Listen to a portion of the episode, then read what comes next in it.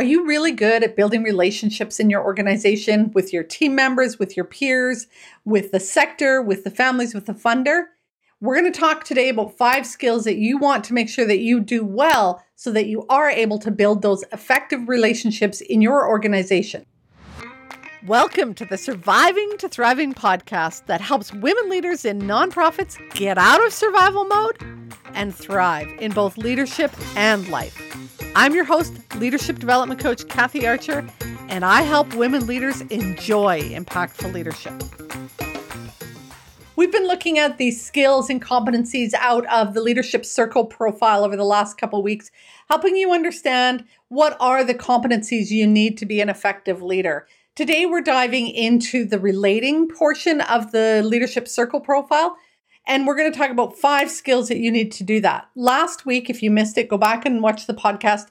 We talked all about achieving results. And the podcast before that gave us a quick overview of all of the components of an effective leader. Today, I'm going to give you a quick overview of these five skills that will help you be a bit better relator. In my membership site, the training library, we're diving a little bit deeper into these and we've got some exercises to go with them. I'll put the link to the training library in the notes in case you want to check that out. First skill that you need to have if you're going to develop strong working relationships is that ability to create strong, caring relationships. People want to know that you care about them as a human being. They want to know that they matter, that they're not just a warm body or a title or a position or somebody who works with so and so, that they are a person and that they have their own unique style, their own unique strengths, their desires, or their areas that they need to grow in, their passions, and you need to connect to them and see them as an individual. And so building those skills is really going to help you use that person, work with that person to do the work that you want to do. So the first one is create that caring connection. The second one is fosters team play. Fostering team play is all about putting people together and helping them work together, helping your team navigate all of the little intricacies that happens with teams and the little, you know, backstabbing stuff that goes on or the friendships and you know, making sure that everyone is working together, doing those team building activities, having those conversations, making sure that you are playing a role in making sure that everybody's getting along and working effectively. So, first one is all about care and connection. Second one is fosters team play. Then the third one is really about collaborating. So, not only do you take the people on your team and build those relationships with the people on your team, you also have, like I say, your peers, the other people in your organization, the sector, perhaps it's the funder, the um, board that you have to work with. How do you collaborate with all of those people that are helping you do the work? Sometimes it doesn't feel like they're helping you. Sometimes it feels like you're at odds with those other organizations or people. But part of an effective leader is again building those caring connections with people helping to build that collaboration collaborative relationship then so that you can work together. Part of building that collaborative relationship is really finding the common ground. What are you both doing? And often in the work we're doing in these organizations it's connecting back to that mission driven work. What's the purpose of your nonprofit? Why are you doing this work? That's incredibly important to focus on. So caring and connection fosters team play builds those collaborative relationships and then the fourth one is all around helping grow your employees. It's around mentoring and developing them.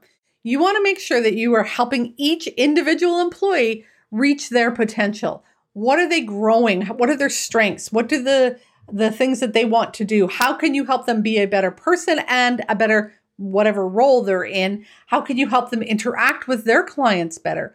What are you doing to mentor them, to grow them, to inspire them, to help them be their best? That's all about that mentoring those relationships and helping them grow. The final one is interpersonal intelligence. This is about you building your emotional and social intelligence, making sure you get the feel for what's going on in all of those relationships that you're working with. You have different personalities. You have, when you're trying to foster that team play, there's going to be conflicts. You have to be good at conflict resolution.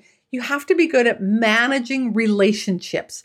So, knowing what triggers you and how to manage that. Sometimes you're the one that's going to get criticism.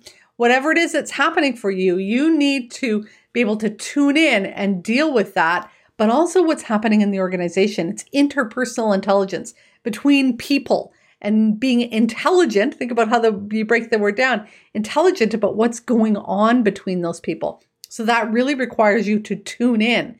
And in most of our jobs, we're so busy that we never slow down and take time to tune in. So that's the five skills that you need to develop if you are going to be really strong and effective at building relationships in your team.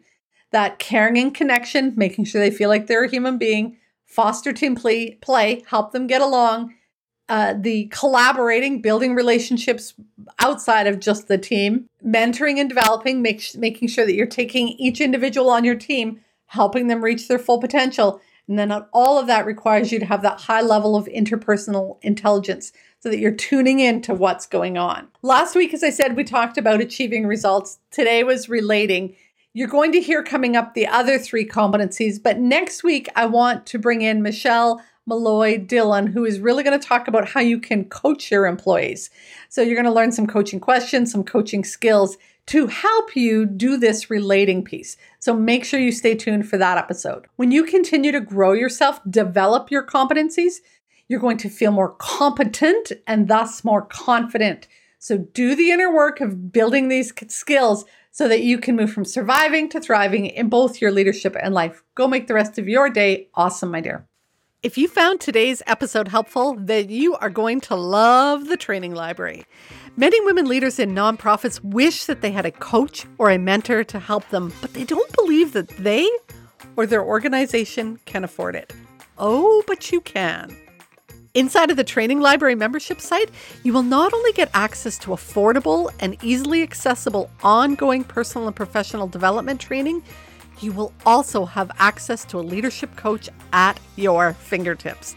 That way, when you hit those inevitable challenges that leadership will bring your way, you'll have both the resources and the support to navigate your way through them with confidence, composure, and while keeping your integrity intact. To find out more, head to kathyarcher.com slash library. If you are enjoying the show, I'd love it if you could leave me a comment or a review on iTunes or wherever you listen to your podcasts. Thanks for listening. Go make the rest of your day awesome.